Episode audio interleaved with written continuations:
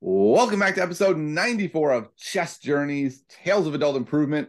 Here on Chess Journeys, we seek to not only explore the glories of ratings gain, but also dive into the plateaus, which are the norm, and perhaps even the pits of despair below that. If you want to support the show, you can go to Patreon Chess Journeys. And I want to thank Matt Bush, Jay Garrison, Donna Rich Burgess, Brandon Hallside, David Shriver, Lindsay Newhall, and Jeff Peterson. Uh, I have been streaming quite a bit on Dr. Skull underscore Tiny Grimes. Uh, actually, this week I started just streaming tons of 5 5 games as part of my mission to play more games. If you want to appear on the show, you can fill out the Google form in the show notes. We all want to hear your story. And today I bring you Phil. He is a national master, and I dare say he may be the most exciting guest we've ever had on this podcast because he has done the impossible. He has achieved the dream we all hope to have to one day become a master as an adult, and Phil has done it. So, Phil, welcome to the show. And uh, have you had a chance to play any chess yet today? Only online. Okay. I played a games online, so yes, absolutely. Played a few games online, and I see you're sitting in front of a beautiful chessboard, so that's great. Definitely. I actually got this as a gift for becoming a master. Oh, that's amazing. Who gave that to you? A local chess player by the name of Michael Mockler. Okay. Well, that's amazing. I hope to one day achieve master and maybe I'll get a chessboard as well. That would be awesome because it looks it looks amazing. Um, all right, Phil. So I guess let's start at the beginning with this story because I'm so fascinated of how you pulled this off. But when did you first start playing chess? Did you play it all as like a, a child or, or a young a young adult? Well, as a child, my aunt introduced me to the game. She basically just showed me how the pieces move. But I mm. didn't get serious until I wandered around the neighborhood and I see some guys playing in the park and they were playing Blitz. So I was like immediately intrigued because I always thought I was a smart guy. So I said, let me go test out my knowledge. So when I sat down with them, they obliterated me.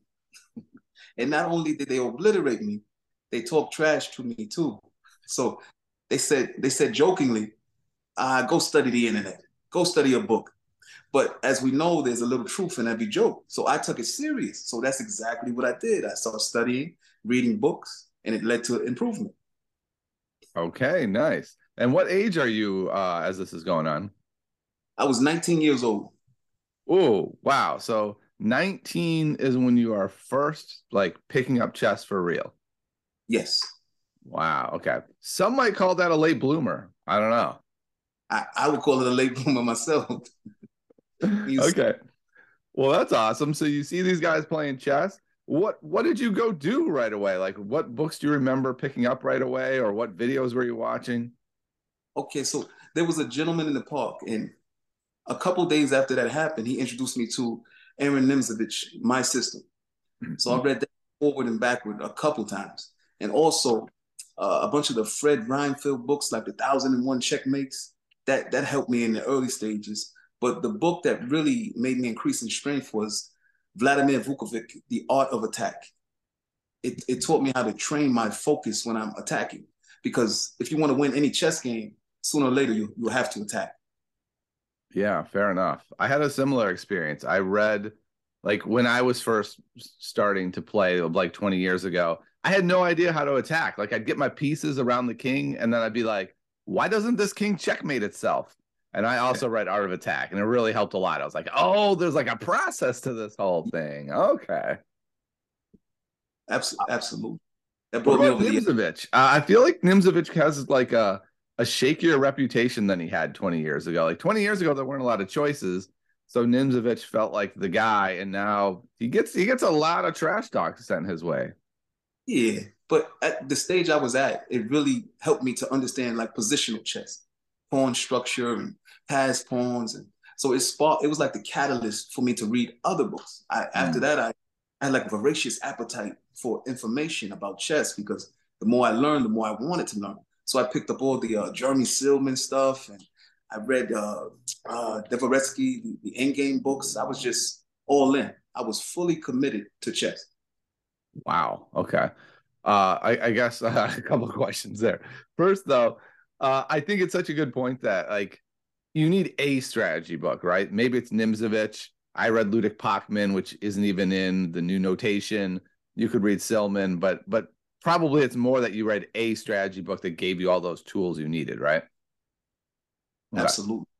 Um, so so now I gotta ask you you mentioned Dvoretsky's manual.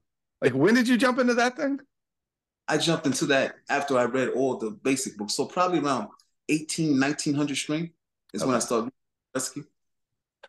Okay. Wow. It sounds like you climbed really fast then. Like I've read like 30 chess books and I'm not not even 1700 anymore. I had a catastrophic tournament. I dropped to 1699. Hmm. Well, I don't know. I guess I just picked up on the concepts very fast and applied them.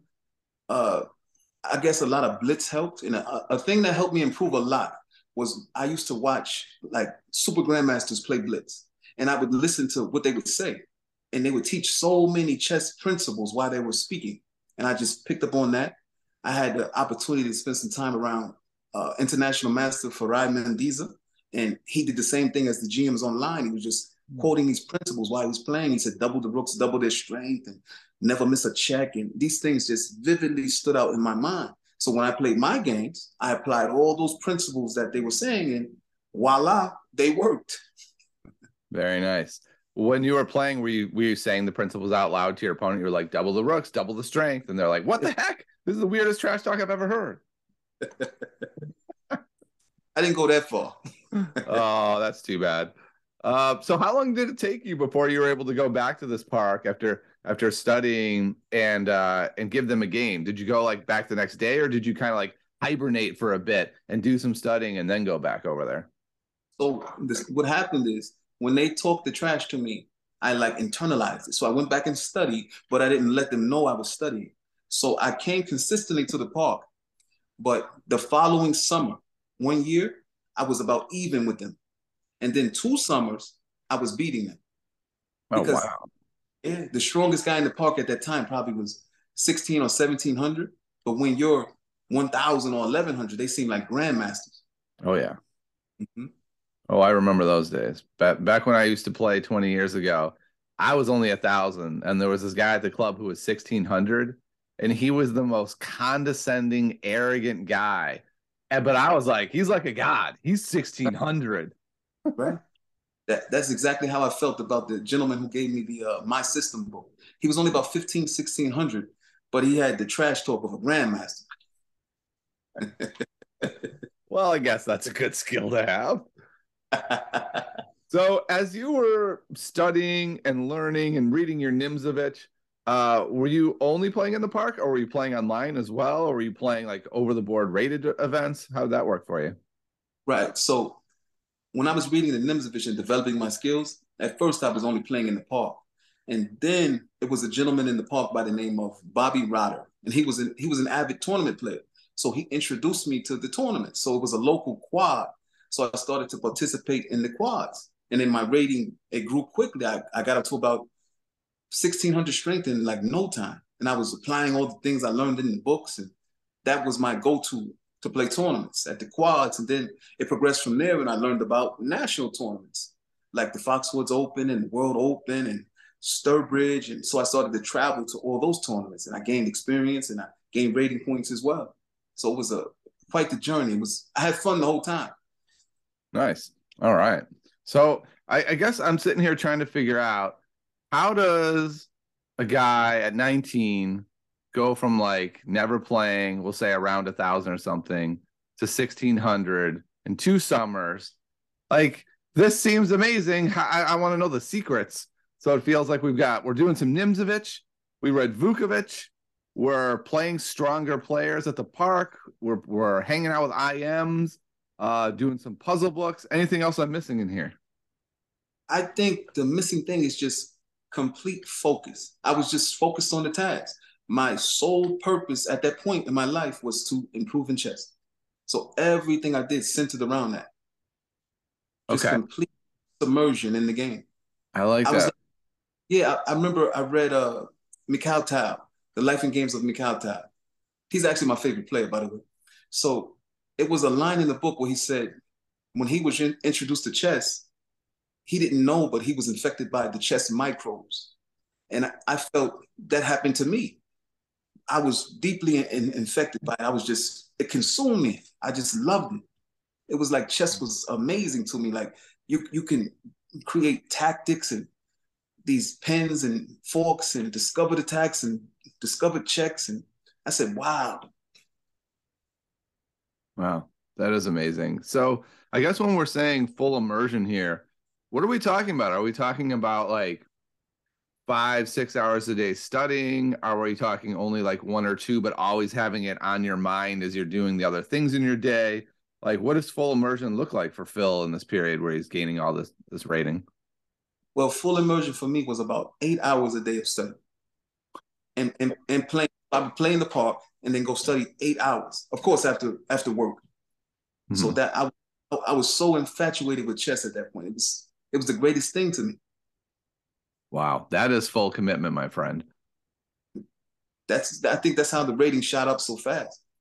I was just I was understanding the concepts fast and applying them as well. Yeah. So it sounds like you had a love for it, you had the time to commit yourself to that, and then you had the dedication to actually do it. Yes. That that was the recipe in a nutshell. Absolutely. Okay. Yeah, and that that's a hard recipe to come up with because it's hard to have the time. And then even when you have the time, oh, there's so many things you could do in life, Phil. There's uh, the internet calling you. There's Netflix going, hey, got a new show for you. Uh, you were able to shut all that out, huh? Yeah, I remember a saying that always stuck with me. The thing you do most is the thing you do best. So mm-hmm. I always remember that. So I said, I got to pick something. It's a million things to do, but what do you want to be great at? I always think of uh, Kobe Bryant because of his relentless work ethic. And I just applied it to me. Kobe Bryant said he trained six hours a day for six days a week. That's complete immersion. He said, when you do that, you separate yourself so much from the competition, from the guys who are doing all those other things. You got to focus on one thing. So at that time in my life, chess was that one thing. Mm. Okay. That's amazing. Um, it, it's funny because at work recently, I had someone ask me like, "How much do you do do chess a week?" And I was like, uh, "Around ten hours." And he was like, 10 hours? Oh my goodness, you must be so good." And I was like, "No, you don't understand. That's like on the low side of people who are trying to get better." And he's like, "What? You need a different hobby, man." so I think the world, some people in the world have a hard time understanding this full immersion thing. Yeah, but I guess I look at chess as like a language, like any other worthwhile pursuit. So if you and I spoke Russian, we couldn't speak it to anybody else because they wouldn't understand mm. unless they understand Russian. So I think chess is the same way, or any worthwhile pursuit. People look at it and say you're crazy, but I guess you got to pick your crazy. Do you want to be known as crazy for sitting on the couch for seven hours a day, or studying chess for seven hours a day? Mm. So I hmm. chose. Okay, that makes sense.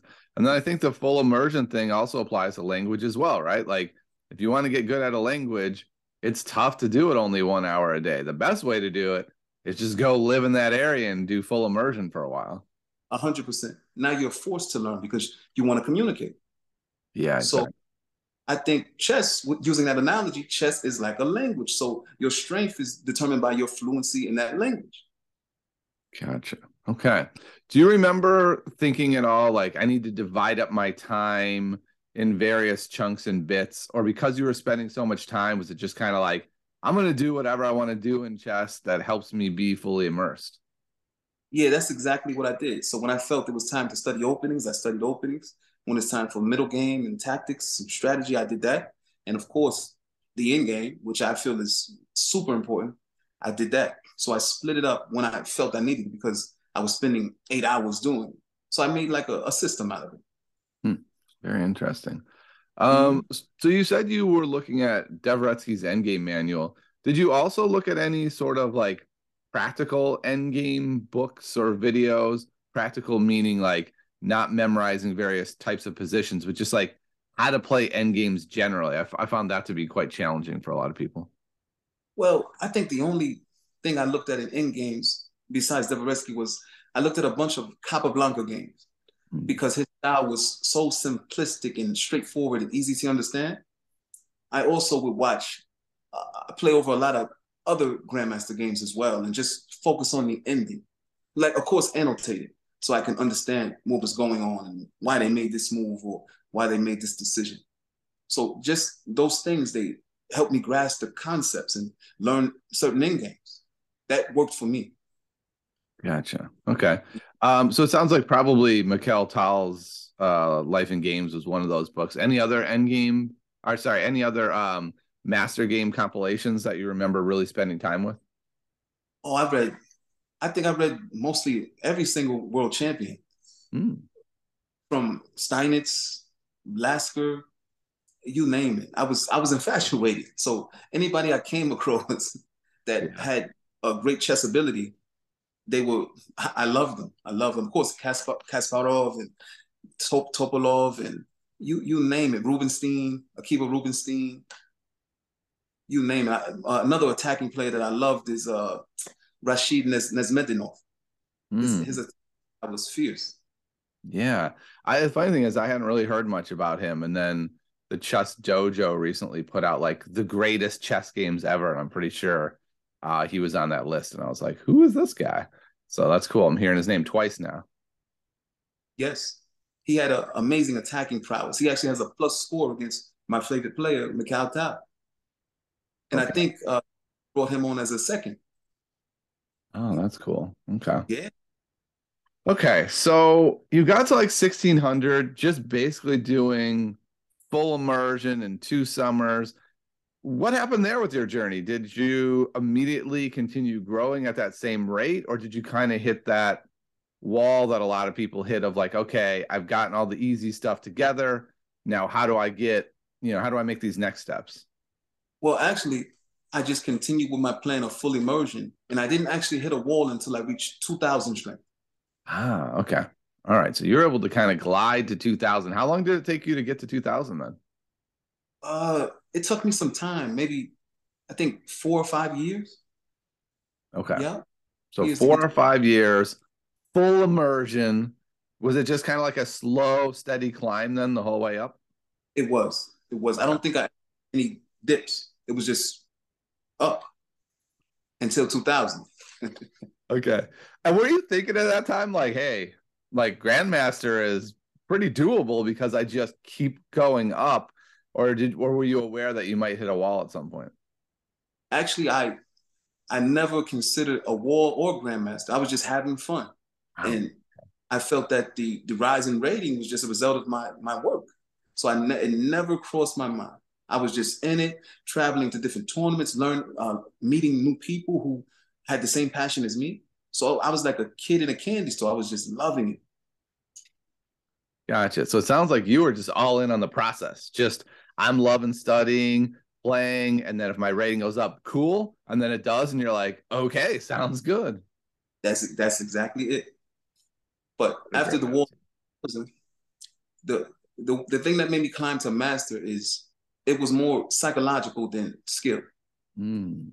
Figure out why I was losing. Sometimes I would have like mental lapses where I would only focus on what I was doing and forget that I had an opponent sitting in front of me that wanted to win as well. So I had to work on a lot of that and just correcting the weaknesses and working out the kinks psychologically. And another big thing that helped me, well, the thing that made me make master was a local guy by the name of Dave Finn. He started running these tournaments once a week. So that gave me an opportunity to play consistently and work out those kinks faster. Because at that point, I think I was a little tired of doing the long distance travel with the money and the hotels. And so I mm-hmm. said, I'm, I'm okay at just an expert. But when he introduced those local tournaments, I said, hey, let's give a shot at becoming a master. So that's what I did. I went every single week and it, it went up and down because there was other strong players there. But eventually, I was able to overcome all the obstacles and get the 2200 rating. Nice. So when was it when you decided like I'm going to make this actual push to master now? Uh, it was right before the COVID pandemic. Uh, okay. What is that? Four year 2020 was the pandemic. I think so, man. I, have lost track of time now. Yeah. So right, right before that is when I made up in my mind that hey, I'm now I'm 2100. I might as well strive to uh, get the, the next hundred points. And another thing that gave me a lot of inspiration was it, it's a super strong player by the name of Jason Liang. I think he's one of the top juniors now. So hmm. he actually club when he was 2350. And I was in the 2100s. And I actually I beat him in a, a, a clean victory. I just outplayed him. And I said, if I can outplay him, hey, it's no doubt that I'm going to make master. Very nice. Okay. Um, and then so how long did it take you to make master once you started that push? I think it was two years. Two years from expert to master. Yep. Okay. And that includes the pandemic? Yes. That's actually when I became a master in March of 2020 during oh, the pandemic. Okay. Okay. Yes. You made it like right at that beginning of the pandemic. Absolutely. Okay, well that's cool. So you got to to to set the whole pandemic out and just be like, I'm a master. I made it. I did it. That's exactly how it was. They they had a big article in the paper for me, and I, I was on the news, and I actually became the, the first black master in this my area ever. So that was a that was a milestone as well. Yeah, that is such a great milestone. And I wonder if the paper realized what a milestone also it is to pick up the game at 19 and make master. Like that that might be even a rarer milestone. Like you're you are the only person I've ever met who's done that, Phil. Like I have scoured the globe looking for someone who's accomplished this, and it appears to be just you. Wow. I, I never even thought of that one. But that's that's amazing. Yeah, it's just one of these really hard things. And I think this interview has helped me understand a little bit more. Like one of the great challenges for adults, I think, is that idea of being able to do the full immersion. There's so many things pulling on us adults in different directions. And then even those little pockets when we do have the big time, it's kind of like, ah, do I really have the dedication to do the six hours tonight? Or do I need to just rest? And it sounds like you are like, uh, I need to push. I need to do it. And also I love it. So why not do it? This is what I love doing. Absolutely. It was more, it was more so the love and the passion. I never thought of it as the push, like where I had to challenge myself to do it. I was like, oh wow, I, I get to study. Give, give me another book. You got a book? That that was my mindset. That's amazing. I'm gonna I'm gonna try to channel the Phil mindset more. Okay, that sounds good. Um, I guess when you were in your full immersion, do you remember like was there did you play a lot of games? Because one of the challenges I'm wrestling right now with is like I've read all these books, but I worry that like there's this knowledge and skill gap of like how do I take all that knowledge and turn it into chess skill, right? Like if we just had a contest of like who can name the most chess concepts, I don't know, my rating might be like 2000. But then when I played chess, uh, you know, it's not as good. Yeah, absolutely. It was a it was a local park, the same park where I got baptized by fire. We they we would play there every single day. We had like a it was a crew of players, some some local consistent players, ranging at that time. It was a guy who was about twenty one hundred there, so I got to spar with him a lot. I would go read and then I apply what I read against him, mm-hmm. and he was another one who would say these chess principles while he's playing you and trash talking. So I learned a lot from him. It was a, a bunch of things that helped me get over those humps, but definitely playing a lot against stronger players. Yeah, that seems like such an amazing strategy to have someone you play with who's kind of like recounting their thought process as they're doing it. I mean, you can kind of see that with streamers, and that's great. But I feel like it's more resonant when it's your own opponent. So you can be like, why am I losing? And the person's telling you as they're playing, they're like, this is why you're losing. This is what I'm doing. That's that's pretty much what happens and I just I absorbed it all, and then I wouldn't make the same mistakes in future games, and then I would see the game scores getting more more close. So I said, okay, I'm improving. Yeah, that's amazing. I, you know, it's one thing I haven't heard you mention much is openings. Did you spend a lot of time memorizing openings and opening lines, or was it more strategy, end games, tactics, and just playing? Yes, that's absolutely correct. I never focus much on openings. It was just the, the other bulk of the game, the strategy, the tactics, the endings. Because what I did was I analyzed where I lost most of my games, and it wasn't in the openings. So I, I feel like from 1400 to master, as long as you understand the principles of the openings and you don't violate anything or make any gross blunders, I think once you make it to the middle game, now you can employ your strategy and look for tactics and build your position. So that's that's where I put most of my focus on. But I think after master, now the opening becomes very important because you don't want to give up advantage. Yeah, that seems like an important distinction. I think that's hard, I think, for newer players because openings, I, I feel like openings is the area where you can more quickly see improvement because you're just like, look, I remembered the first seven moves. And that's like, yeah, but your opponent didn't play any of those moves. And you're like, well, but I still remembered them. That was the problem I always ran into. Whenever I studied an opening and memorized all these variations, the, my opponent would never play it. So I, so yeah. I said, you just focus on principles. And because the stronger you get, now the opponent is going to know the theory as well. So now you you must know it too. Yep, that makes sense. Uh, how much time do you feel like you spent studying tactics? Did you do a lot of puzzles, or were you mostly sort of studying tactics in game?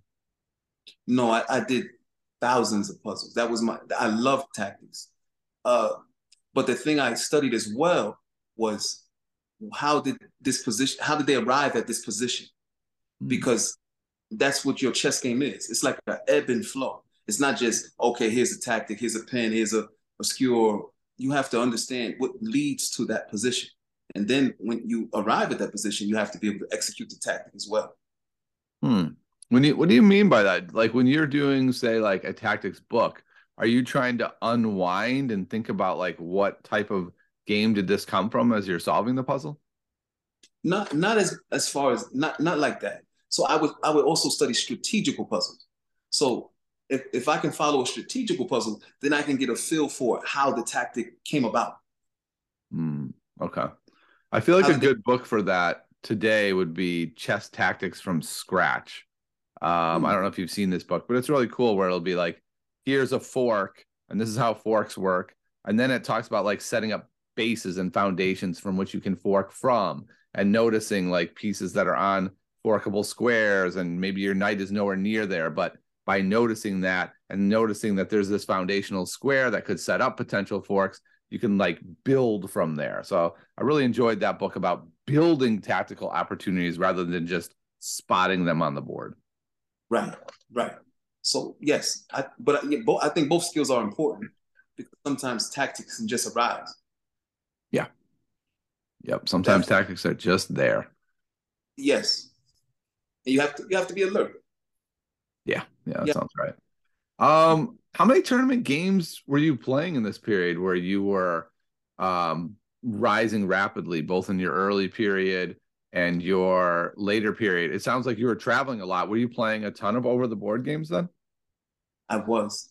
Uh, the bulk the bulk of my tournament experience came from the quads, and then after the quads, I found out about the uh, the national tournaments, the World Opens and the Foxwoods Open. So I would make it my business to go to the Foxwoods every year, the World Open when I could because that was a little more expensive.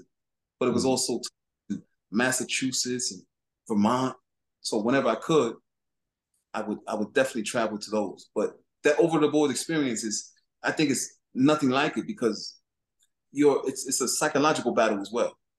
You're dealing with moods and temperaments and emotions, and that can affect your play. So I always made it my business to approach the game with like great confidence. And I always say to myself, what move would I hate to see if I was my opponent? And I would always look for moves like that. I would make it like high energy inside myself. I would get excited about the game. So when I'm excited, it makes me want to find great moves. So I always pay attention to my move when I'm playing chess. Okay, interesting. I like this idea of playing with great confidence. I feel like uh for many of us who who recognize that we're not yet good at chess, it can be so hard to play with great confidence. How did you channel this confidence when you were, you know, lower rated? Did you just know like I'm doing the work, it's going to pay off? Yeah, it came from just studying, just planning properly because I was equipped with this knowledge or the knowledge I thought. So I would just go to the tournaments and I would look for chances to apply what I was learning at the moment, and it would work. When I remember when I learned the uh, the Greek gift sacrifice, Mm. Every single chance I got, I looked for ways to to to, to get that in, and it sometimes it worked. And then when I'm playing lower rated opponents, they they didn't they never saw it coming. Mm. Yeah, that makes sense. Uh, that's amazing. Um, did you have any coaches during your rise? It sounded like you had some people you were playing at the park and they were trash talking you in a very informative way. But did you have any formal coaches that you would work with? I never had a formal coach. It was just me, the books, and the people who influenced me. Hmm. I would always gain inspiration from players that I found out about. It was uh, this website that gave me so much inspiration. It's called the chessdrum.net. And what the site did, it would highlight players of the African diaspora. So I learned about this great attacking player by the name of uh, Emory Tate. And I analyzed some of his games, and he was beating these GMs and like effortlessly with these amazing sacrifices. So I would like channel inspiration from him. Uh, Maurice Ashley, international master Stephen Muhammad, a South African international master by the name Watu Kobese. I would just like study these these guys' games, and I say, wow. So I always pick a player to derive inspiration from, and of hmm. course, my favorite Tal. yeah, always Tal. That's yes. cool. That sounds like such a great way to do this. Okay. Would you consider some of the people at the park sort of like your coaches? Like, did you have people who took you under your under your wing and were like, you should look at this next, you should look at this next, or do you feel like you were kind of um, just an independent guy going through the program on their own? I think it was. I wouldn't call them formally my coach. They would just recommend things to me, and I would take the will from there. It was it was mostly me. I was just so driven. I just wanted to to know everything I could know about chess at that point. Mm-hmm they would definitely recommend ideas for me and whatever some opening to try out or a book to read, but never any formal coaching. Gotcha. How about analysis? Did you analyze your games with any of the people at the park? Um, did you have a like an analysis partner at all anywhere, or were you mostly looking at games on your own with, say, like an engine or something? That's that's exactly what I did. I did it on my own with an engine. So that was another thing that made me improve so much uh, just playing over my losses because I wanted to understand my thinking and why I was making these blunders.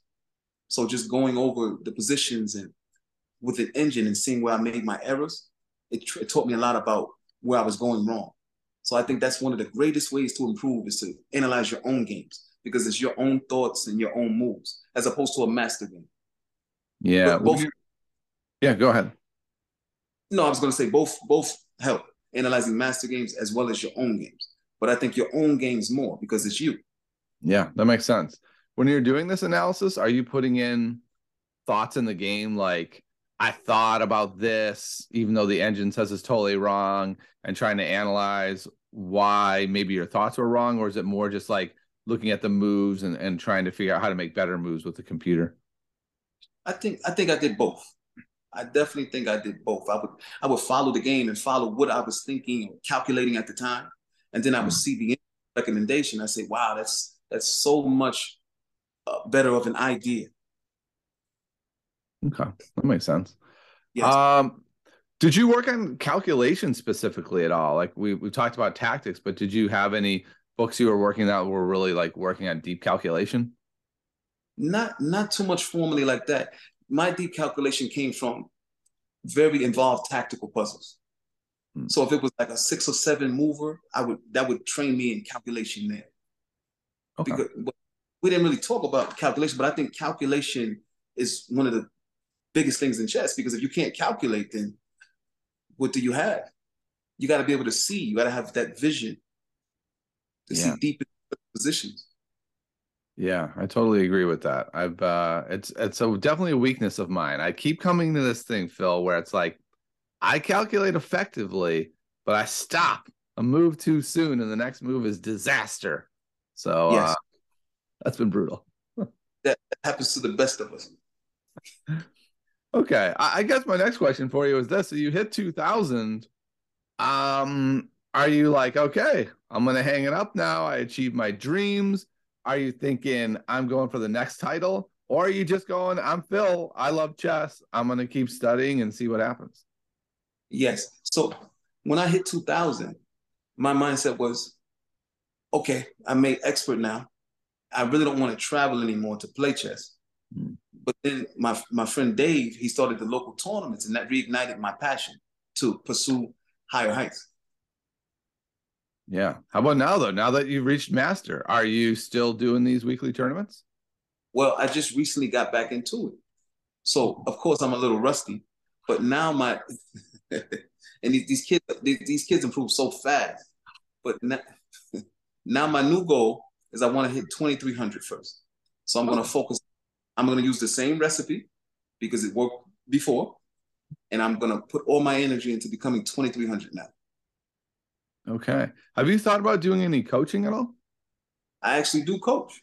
Okay. I have have some students now. That's awesome. Is that like a side gig for you, or is that becoming a main gig for you? Just side right now, but if it picks up tremendously, it could become a main gig. Okay, that's cool. So, and is it something you enjoy, sort of imparting the wisdom that you've learned? I do because when I teach, I learn as well. Mm. It's like it like freshes my memory. I say, oh, okay, it makes it more clear for me. Once I see them get it, I the same thing happens for me. Yeah. Um, I'm curious, do you expect full immersion from your students?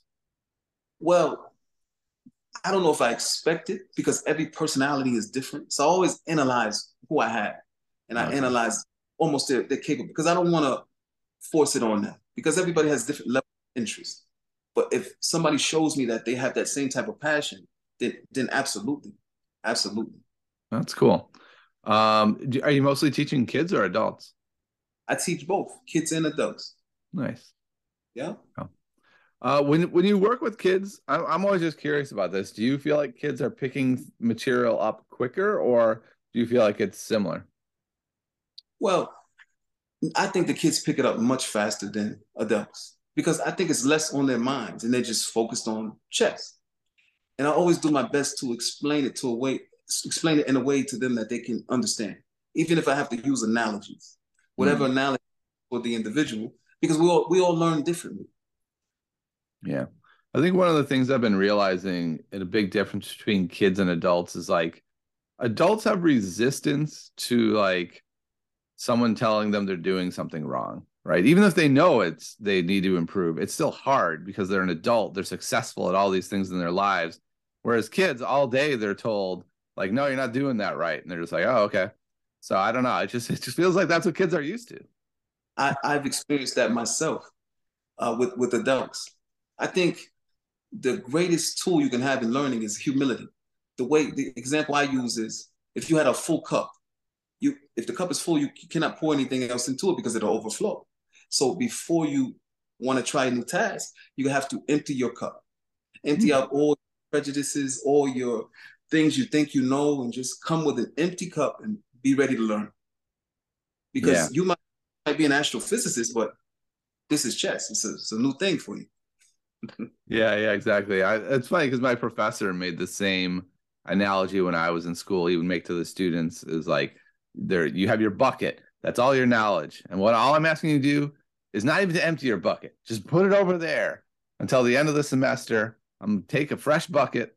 We're gonna pour stuff into it, and then feel free to dump it at the end of the semester if you want, or maybe you merge your buckets and you figure out from there. So I think it's it's such a good analogy. You're right. If you come in thinking you know everything already, it's pretty darn hard to learn new stuff. That's absolutely correct. But I don't think see kids don't come with that though. They just come ready to learn and have fun.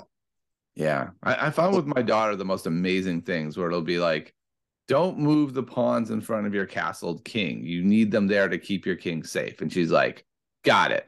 And then her mm-hmm. opponent takes her knight that's in front of her king and she does not recapture. And she's like, You told me do not move those pawns. And I was like, Wow, okay. You really adhere to rules. She took it literally. You took it very literally, and then was really upset with me when I was like, "Well, there you should have taken it." She's like, "Well, what is it? Do I move them or not?" Right. Right. Uh, fascinating stuff. Okay. Um, let's see. So we've talked about quite a few books that you worked with. Um, we seem to be of sort of a similar generation of learning. So are you more of a book learner or a video learner, or are you able to pull uh, from both of those sources? Well, I, I, prefer the books more. Like the physical book is like when I'm touching it and I'm reading the words, it's, it's, I feel like I retain the information better than watching a video. Hmm. Yeah, I, I, am in the same uh, spot, and I, I find it fascinating that I feel like the the like the generation after us is almost the reverse, right? Like they're like, oh, books, oh, I can't learn anything from books. They're they're big and they're heavy, and I gotta flip a page. Absolutely. I've had the same experience. They they hate books. They'd rather watch videos. Yeah. And, and videos they can process and, and learn everything from. Whereas when I watch a video, I have a very hard time retaining that information because my mind thinks it's just a movie. And they're like, oh, cool. That, that Tom Tom Cruise. And I'm like, no, that's not Tom Cruise. Listen, brain. That person is educating you. That's right. That's right. We we all learned. Yeah, exactly. We all learn differently. Um, so are you doing any more um tournaments than your weekly tournaments now that you're back? Are you looking to make that big push and go to national tournaments and things like this? Yeah, I'll probably make that push again. I just it was a tournament uh Sunday, so I played in that. But now the season has ended for that. They're gonna start back up in a couple months. So in that in the meantime, I'll find a, a bigger tournament to go to while while I study, of course, just to gotcha. sh- sharpen back up. Yeah. Are you going back to the full immersion or are you you know too busy now and only only able to do like a half immersion? Yeah, I probably I probably do a half immersion now. Okay. But I'm, I'm prepared before I go to any big major tournament because I don't just want to donate rating points. Yeah. Are you going to more of a half immersion just because you have more things in your life going on? Or did you ever burn out? Because it kind of feels like going as hard as you did for as long as you did sometime would lead to some level of burnout. Yeah, absolutely. I always made it my business to take breaks. So I would take a break from chess and then I would ignite this passion and made me love it again. So I wanted to get back to it. But I think it's so important to take breaks. Mm-hmm. Even if you're playing Blitz online and you lose a couple games in a row, you you got to take a break. Okay. Yeah. Gotcha. So, so, breaks. So even though you have this burning passion breaks are still useful to keep that passion burning. Oh, absolutely. Absolutely. I've, I've never seen a fire burn forever. Okay. What a great analogy. Man, you're like the analogy machine. I love this. Um, when you talk about breaks, how long are we talking about? Are we talking about like uh, a day, a couple weeks? Like, what did your breaks look like? Yeah, sometimes I would take about two or three weeks off, no chess. Oh, okay. Gotcha. So and that, then just you were able to just come right back with the full fever once you were back. Absolutely, absolutely. Because I would miss it. They say absence make the heart the heart grows more fond. Yeah, yeah, okay. So I I could see you like in your in your house being like, "Ooh, I kind of want to play chess tonight," and then you're like, "No, no, let's make the fire burn brighter and really miss it, and then come back strong." That absolutely, that was it. That was yeah. me. I had to myself not to play. I was I remember a, a tournament and a couple of guys were in the Skittles. It was a master versus a master, and the one guy's just losing badly, and the other guy has to play a, a tournament game the next day. So he keeps begging him for one more game, one more game, one more game, and that that would have went on all night if the guy never left. So I think that's how we all are. When we lose, we just want to win. A, we want to win at least one to get some payback. Yeah, I hear but that. We, gotta have the discipline to say, okay, that's enough. 27 stop. losses is enough for today. Stop, stop the bleeding, huh? oh my goodness. Well, Phil, um, this has been pretty remarkable. Uh, I feel like what I learned today, and maybe you can help me understand if I got this right, that the secret to your success, at least, is yes really going after it and really committing and understand that if you want to really get good at this thing, you're going to have to put in the time. But for you, it's not a have to. It's I love to. I love to put in the time. Um, and then not being overly concerned with ratings gains and progress, just enjoying the process and seeing where it takes you. You hit the nail on the head. If you fall in love with the process and do your due diligence, the rest will take care of itself. Okay, man. I, I don't I don't know what to say other than that. That that's the perfect end right there. That's beautiful. Well, Phil, thank you so much for coming on. This has been such a great interview. And I hope you do take pride and understand what a unique achievement it is to pick up the game at 19 and make master. Man, that is that is what we're all trying to do. And we are all failing. And you did it, Phil. So, you know, thanks for setting the the model for us. And uh thanks for being awesome. Yes, thank you for having me. And I hope this interview can help some people achieve their, their goals in chess as well. Use some of the, even if it's one thing you can take from this interview, that would be enough to help you make some progress. Yeah, agreed. Well, thanks so much, Phil. Where can people reach you if they want to follow up with you? Are, are you available on any platforms or any spots where people can contact you? Yes, absolutely. I'm on social media on Facebook at Philemon Thomas. That's P H I L E M O N Thomas. I'm on Instagram on Philemon Speaks and on TikTok on Philemon Speaks as well. Ooh, do you produce content for these at all? Absolutely. I, I'm actually a motivational speaker as well. So what I do is I combine chess and motivational speaking into one. So I use some principles from chess and I show how they apply to life as well. Okay, this does not surprise me. You are a very motivational speaker. What I want to do is as soon as this interview is over, go play chess and study for eight hours. I don't know if I'll be able to, but that's what my desire is now. The fire is burning. That's right. All right. Well, everyone out there, I hope you are feeling as motivated as I am. Um, and hopefully this is a week where you make all your ratings gains. And if not, you know, go with go with Phil here. Trust the process, have fun with it and uh, just know at some point the gains will come. Thanks for stopping by, everybody, and I'll see you next week.